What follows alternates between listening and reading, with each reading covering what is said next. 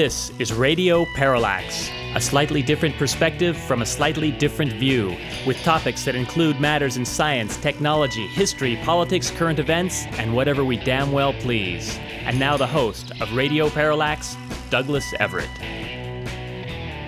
We must note as we start the passing of a music legend this past week. The seemingly but evidently not quite immortal Chuck Berry left us. Sacramento writer Jackson Griffith posted on Facebook this past week that, with apologies to Elvis, wherever he may be, we've just now lost the real king of rock and roll. And indeed, he was that. I think we will devote our second segment today, perhaps in its entirety, to the passing of Chuck Berry. We can do that because we have, well, the freedom to do so. We are not told how to produce radio parallax, and so we just call them as we see them, as you well know, dear listener. As always, we thank you for the feedback which you give us, and at this point in time, I need to ask for a bit of a favor from you, the listenership. I would like to know what you know and what your friends know about the deep state. I've been quite shocked this past week to realize that although the the subject is now on the lips of the public, or at least in the writings of certain commentators. It does appear that, uh, well, most people don't seem to know too much about it. I've queried friends of mine in the last week just out of curiosity to say, what do you know about the deep state? And two people answered, the what? A third person who was familiar with the term uh, said that he just listened to a program on NPR with Neal Conan where they talked about how, well, you know, people are using that term, but we don't have a deep state here like they do in Turkey. In fact, the term does go back to the rebellion uh, led by Kemal Ataturk. The Ottoman Empire broke up. He created a secular state. He's, of course, the father of, of modern Turkey. And as he set out to revamp society, there was in place a deep state. Was translated from the Turkish word, which means that and referred to basically a cabal of people whose mission, as they saw it, was to shape the Turkish society and a necessary step in and change the course of events. If you look around, you'll see that there are currently articles in the Los Angeles Times, in the New Yorker, in the Atlantic, in a lot of other places telling you, well, reassuring you that uh, there is no American deep state.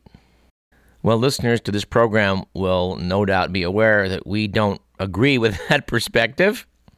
And we have been privileged on the show to have spoken at least once with Peter Dale Scott from UC Berkeley, who's done a wonderful job of explaining to the public how things really work. We would like very much to bring Professor Scott back onto the program in the future. But in the meantime, I think what we need to do is direct you to some of his work that explains the facts of political life. One place you may want to begin was an interview conducted for Pacifica Radio. It aired on December 2nd of 2014. It was titled The American Deep State, an interview with Peter Dale Scott for the Project Censored show on Pacifica Radio. Peter Dale Scott's newest book in 2014 was titled The American Deep State Wall Street, Big Oil, and the Attack on U.S. Democracy. We highly suggest his writings, this book in particular. And as an intro, why don't you start with the radio interview conducted by Mickey Huff and Peter Phillips of Project Censored? We have so much that we want to say about this topic because some people are pointing out that the Trump administration appears to be at war with America's deep state. Well, those are the commentators that accept that there is such a thing as the deep state. Well, what has shocked me in recent months is the position being taken by investigative journalists we respect very much. People like Glenn Greenwald, Matt Taibbi, Robert Parry, David Talbot, and a few others I'm not thinking of at the moment. But they basically have been very skeptical about this idea of Russian interference in the 2016 election and have pointed out that the sources on this are perhaps a bit dodgy I was a little surprised to see Glenn Greenwald quote from uh, WikiLeaks founder Julian Assange and assuring the public that there no, there's no way that we got these leaks that were so damaging to Hillary Clinton from the Russians. A lot of people have asked, and we might ask as well, how is it that if WikiLeaks has so many good sources in so many places, they just didn't seem to come up with anything damaging about Mr. Donald Trump? Or if they did, they elected not to use it. Now, the, the question of Russian interference with the election has, without a doubt, gone mainstream. There are calls throughout Congress and through the nation's media for a thorough investigation of this. FBI Director Comey, as you're no doubt aware, went before the public earlier this week and said, "Yeah, we're looking into that." We uh, we hope they do, although we must confess that our um, confidence in blue ribbon commissions that investigate things is, is not that high. Nevertheless, we do believe the effort should be made. We do note one fascinating little wrinkle to this story of Russian involvement, which was posted by Peter Dale Scott on, on Facebook, wherein he took a look at this latest WikiLeaks trove that is embarrassing the hell out of the CIA because it shows how they're able to bypass security systems and, if necessary, say, turn on the, the camera in your television at home and turn on your microphones uh, placed throughout the house and listen in and or see what you're doing. We've been talking about that sort of thing in this program for years, and some are upset by it, some not. But at any rate, buried in this treasure trove of uh, revelations about what our spy agencies do was the datum in a program titled Umbrage, all in caps, that um, they had the ability when they go in and hack into this system or that to leave the fingerprints behind that indicate that someone else was responsible. When you hear stories about hackers from Russia or China or wherever that uh, got into, like, you know, Wells Fargo Bank or whatever it may be, um, they're able to identify generally the source of the attack by these fingerprints. I'm not a tech person, I can't explain how that's done, but I know it is done. And it certainly is interesting to note that uh, there is an ability out there to mislead investigators as to who the perps were. So, does this mean the Russians weren't doing any hacking? It was somebody else? Well, it's possible, and we are just, I think, more confused than ever, but we're going to do what we can to sort this all out in the near future. Well, as best we can. Anyway, we'd like you again to send us a note. Um, if we can get 10 or 12 people to respond to this, we would, we would enjoy it very much. Uh, telling us what response you got when you asked three of your friends what they know about the deep state. And then drop us a line at info at radioparallax.com. You know, we don't really want to make the show week in and week out about current events, but there's so much going on surrounding President Donald Trump that we need to devote some time to it. But doggone it, I don't think I want to do that today. I think I'm going to put that off a week. Well, not completely. Let's just do a quick run through of some things that have surfaced and then come back to them later. As you may have noticed, the Trump administration is seeking to um, cut out federal funding for Meals on Wheels. Yeah, I guess we're talking about something like $800 million uh, that the federal government uses to support Meals on Wheels. It's only a small percentage of the money that uh, the organization does take in. And we do note that with this news about um, the potential cutting back of the service, that the private donations to it have seen a surge to 50 times their usual rate, which, uh, which has to be good news. And what may not be such good news is the fact that PBS is now celebrating its 50th anniversary with a very uncertain future since Donald Trump apparently wants to cut funding of the Corporation for Public Broadcasting. This was tried but fortunately failed before under the Bush administration. Trump is the first one to go after the National Endowment for the Arts, also the National Endowment for the Humanities should be kept in mind that the three agencies we're talking about combined receive about $740 million with an M annually in tax dollars, which of course is a rather small fraction of the 4 trillion with a T trillion dollar federal budget. Trump's FCC chairman is a guy that needs to be watched. Ajit Pai has moved aggressively to scrap rules that would have opened up the cable box market to more comp- competition and also discounted high speed internet for low wage households. Of course, what he really has in mind is scrapping net neutrality, which is really a lousy word to use because people don't really know what it means, I think, and they fall asleep when you even bring it up. What it means is that internet service providers like T-Mobile, AT&T, and Verizon can charge other folks more for premium services. Which, well, what's wrong with that? Well, what that's going to mean is that you and I, the regular old internet customers, are likely to expect some content to stream more slowly. While those companies that are partnering with your mobile provider is going to find that their content streams extra fast. And there is some pretty weird stuff going on over in Russia, but we're going to just drop the whole Trump and Russia thing for the time being and begin the show as we like to do, with quotes and quips, etc.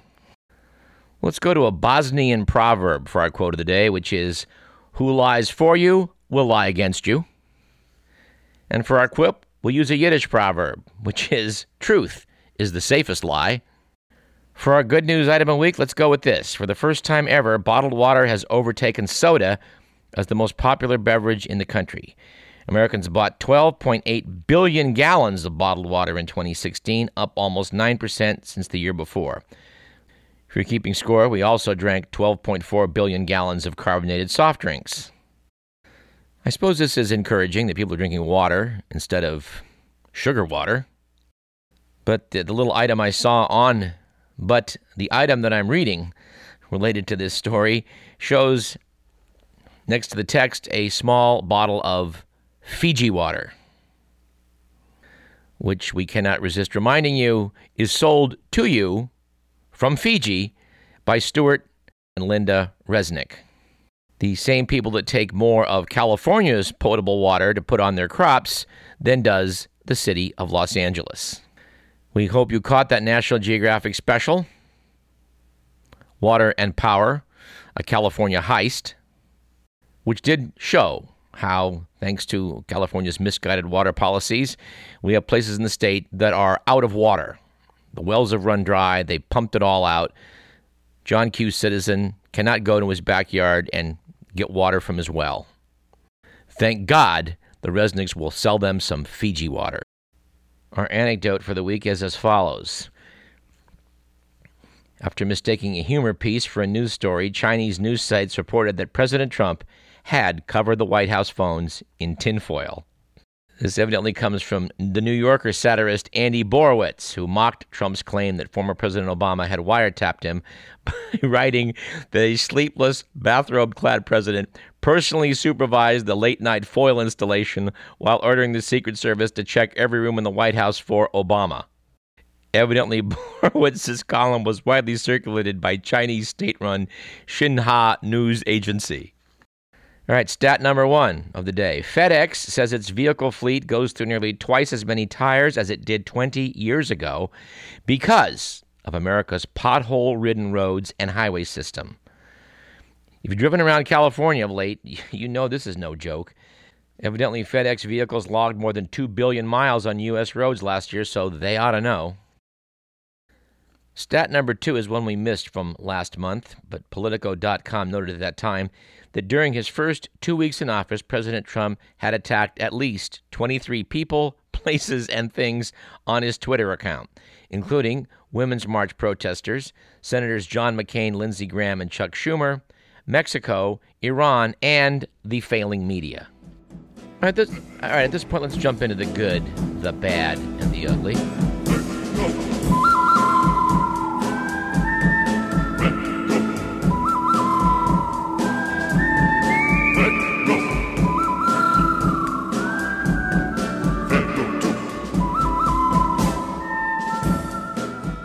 All right, according to The Week magazine, we are grateful for The Week magazine every time we do this program, it was a good week last week for finding true hate. With, with the news that a new dating app is promising to match potential mates based on the things they both despise instead of shared interests. Dubbed Hater The new service is based on research showing that people are more inclined to bond over shared negative opinions than over likes. It was, on the other hand, a bad week for passing on life skills to the next generation with the news that a new study has found that only 20% of 6 to 12 year olds, at least in Oklahoma, could read the time from an analog clock. 12 year olds, seventh graders. Let's see, the big hand is on the 10 and the little hand is on the 3. God, I don't know. Mr. McMillan says he's just glad that at age 12 they're still in school in Oklahoma. And finally, it was an ugly week this past week for sorting out fake news with the news that Facebook is planning to flag quote unquote fake news. Yes, the social media giant has started tagging certain stories with a disputed stamp as part of its fight against misinformation on its site. If a flagged article shows up in your news feed, it will be accompanied by links to posts on fact checking sites PolitiFact and Snopes explaining why it's not true. But of course, it takes time for a story to receive a disputed mark. Peter Kafka in Recode.net notes that Facebook users first have to report the piece as bogus, or the site's algorithms have to spot something suspicious. The story is then vetted by media organizations that have volunteered to do free fact checking, which of course all means it can take several days before even a patently false story gets tagged. So I guess if Andy Borowitz wants to get more items onto the Xinhua news agency in China, he probably should now go through Facebook. You can probably count on a several day cushion there. This might be a good time to turn up an article that we would have referred to last November if we'd been on the air, which was that there was quite a bit of pushback over a scheme that was going to offer insurance discounts based on Facebook data. This hubbub began when Admiral Insurance in the UK announced First Car Quote, which would offer savings on car insurance for people buying or driving their first call car. All they had to do was let the company analyze their Facebook profile, which would generate data that they would then use to calculate a discount according to their personality. As I believe we made mention to in some previous show, after an outcry from privacy activists, Facebook intervened just two hours before the scheme was to launch on November 2nd. It assured users it would not allow its guidelines surrounding user data to be violated. Yeah, this is the same company that's uh, selling your personal information, uh, algorithms to see what you like, so that you know they can place their ads. Uh, these are maybe not the best custodians of your personal information, but I did like the headline that appeared in the, the New Scientist accompanying the story that said, "You are judged by what you post online." Which seems that you know that would go without saying. So when sometimes when I'm looking at Facebook, I'm just astonished by, by what people do choose to post online as regards personal information. It seems we've become a nation of Jerry Springer show participants. Now, we don't, as a rule, rely on the San Jose Mercury for many of our news stories. Uh, one reason may be that it is such an incredible cheerleader for the tech industry, which we have reservations about. But I did have to laugh at the Sunday business section of uh, last week's Merc, which, which noted in big, bold headlines that you can get now a digital upgrade for your fridge. There's a subheadline, which I think bordered on advertising, saying, Appliance of the future is now. Yes, apparently a lot of folks are going to be put off by the price, but you know, if you just have to have a refrigerator that will leave notes for you or play music on your Wi-Fi radio or have a touchscreen display or have at least one camera inside the refrigerator or will use artificial intelligence technology or will check the contents for you to let you know if you need to pick up milk or eggs on the way home, well, this may be the way to go for you. The article quoted a Dinesh Kithany as saying that smart refrigerators open a whole new world for getting content and services. Well, I don't know about you, but I don't need my refrigerator to supply me with either content or services except to keep my stuff cold. We do note that the whole fake news thing has gotten so bad that they're now teaching classes in high school so that students can figure out how to sort out the fake from the real. I suppose it is a bit of a relief to note that according to the uh, Bay Area News Newsgroup.com, that um, students from the Roosevelt Middle School, after being directed by their teacher to look into the Help Save the Pacific Northwest Tree Octopus site, that after students examined the extensive, colorful site, he was able to tell them that, well, in fact, the octopus and the site both were fake. There really is no Pacific Northwest tree octopus. We do have to pause at this point and ask how much time do you think they invested in determining that there's no such thing as the Pacific tree octopus? And in other dubious news coming from the Bay Area, and in other dubious news coming from the Bay Area, we would note that Oakland Raiders owner Mark Davis has stopped talking to the city of Oakland about his team in favor of taking it up with Las Vegas. Yes, apparently down in Las Vegas, they've cut a deal with the team to build them their own st- stadium, blah, blah, blah. That uh, age old scam that municipalities like Sacramento seem to keep falling for. I guess the thing that amazes me the most is that Raider fans are going to continue to be Raider fans even when they moved the team a second time. Anybody remember the Los Angeles Raiders? Super Bowl winners back in 82 as I recall.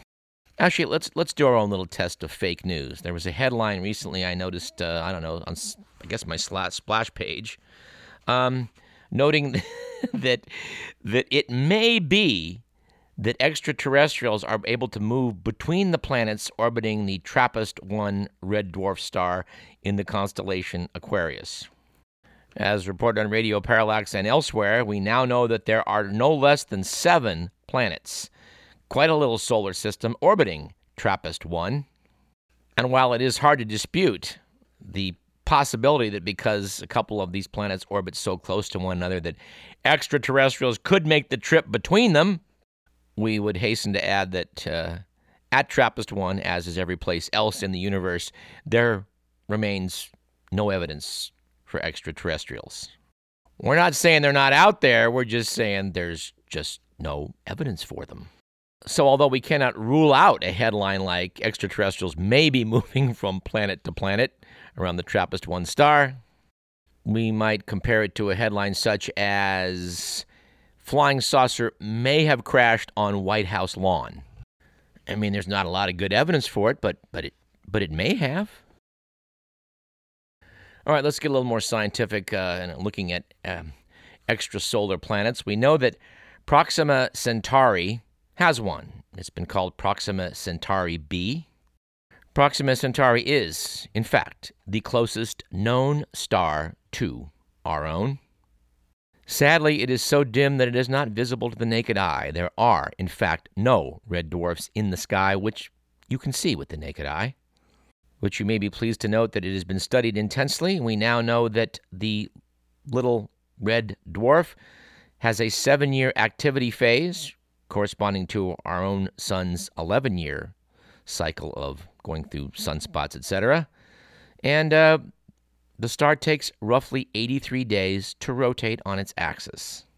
During Proxima Centauri's stellar maximum, one third of its face is covered in star spots. At our sun's maximum, by contrast, sunspots cover less than 1% of the solar surface. Proxima Centauri is what's called a flare star, meaning every so often it erupts with raging flares and outbursts of X rays and UV uh, radiation. This would not be so good for uh, any living things on Proxima Centauri b, which people have had high hopes for because we know that not only is it uh, uh, roughly the size of the Earth, it also orbits in the Goldilocks zone, where water on the surface would be liquid. We will do our best to keep you updated on stories about both Proxima Centauri and Proxima Centauri b. In planetary news much closer to home, we would note recent headlines in the Washington Post uh, and other places informing us that, per a new definition, we may add 102 planets to our solar system. Under the new criteria, which is being bandied about, which I think boils down to is it round? Which, by the way, reminds Mr. Miller and I of that great David Letterman running gag of Will it float? That's one Letterman might have taken up. Paul, Paul, is it round? Yeah, yeah, I, th- I think it is round. Now, we admit Pluto, which got demoted from planetary status, turned out to be an amazingly cool place out there at the edge of the solar system. But when it's all said and done, we're going to have to side with Mike Brown of Caltech. Professor Brown, who we tried to get on this program a while ago, but he proved to be a little bit difficult, uh, is a professor of planetary astronomy at Caltech. He wrote a rather pithy piece for New Scientist, which I think I should quote from. Said Mike Brown, a small but vocal group, led by Alan Stern, the scientist in charge of NASA's New Horizons mission, is trying to reverse the direction made over a decade ago to remove Pluto's planetary status. Why? Has anything changed? No. The proposal is essentially the same case made for keeping its status that was rejected in 2006. The problem is that the proposal would mean defining all round objects smaller than stars as planets. Pluto would be back, but would bring a lot of baggage with it, like our own moon. Today, most of us would say that the moon is not a planet. But 500 years ago, when people thought the moon and sun revolved around the earth, they were just two of seven, quote, planets, unquote, along with Mercury, Venus, Mars, Jupiter, and Saturn. When the Copernican revolution in the 16th century, with the Copernican revolution in the 16th century, the definition of planet changed. They were now things going around the sun. The moon was the one thing going around Earth. So, as Brown points out, the moon got demoted and has remained demoted ever since.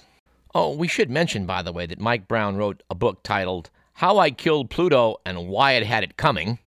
In the book, as he does in this essay, he explains the whole history of the discovery of asteroids, the discovery of moons around other planets, etc., before revealing that he, in fact, was the person that discovered Eris, a body roughly the size of Pluto, out in what's called the Kuiper Belt. When the New Horizons spacecraft got to Pluto, it discovered that Pluto actually was a little bit larger than Eris. But as Mike Brown likes to point out, studies have shown that Eris, in fact, has significantly more mass than does Pluto. To pick up the essay, Pluto and Eris belong to a new population of small objects beyond Neptune. This distinction is critical for understanding how our solar system came to be and why it is the way it is.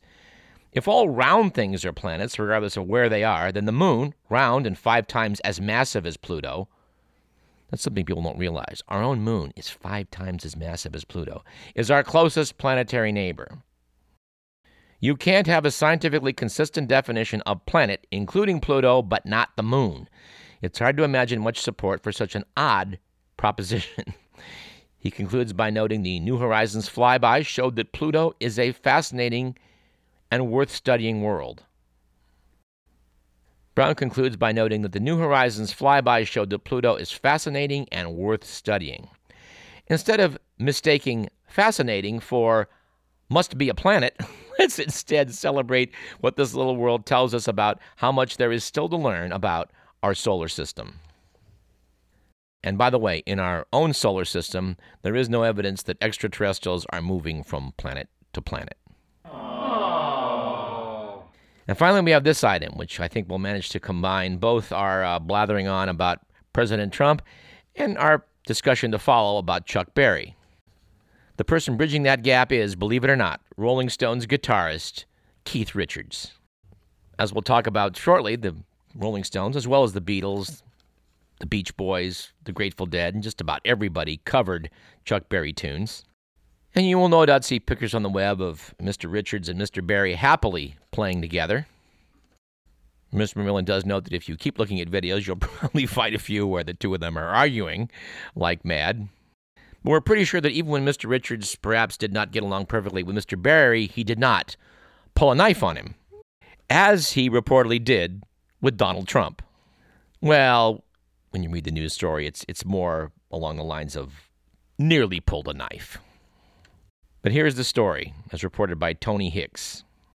During the Rolling Stones' big comeback tour in 1989, Donald Trump sponsored one of the Stones' shows at Atlantic City's Boardwalk Hall. That's according to Salon.com.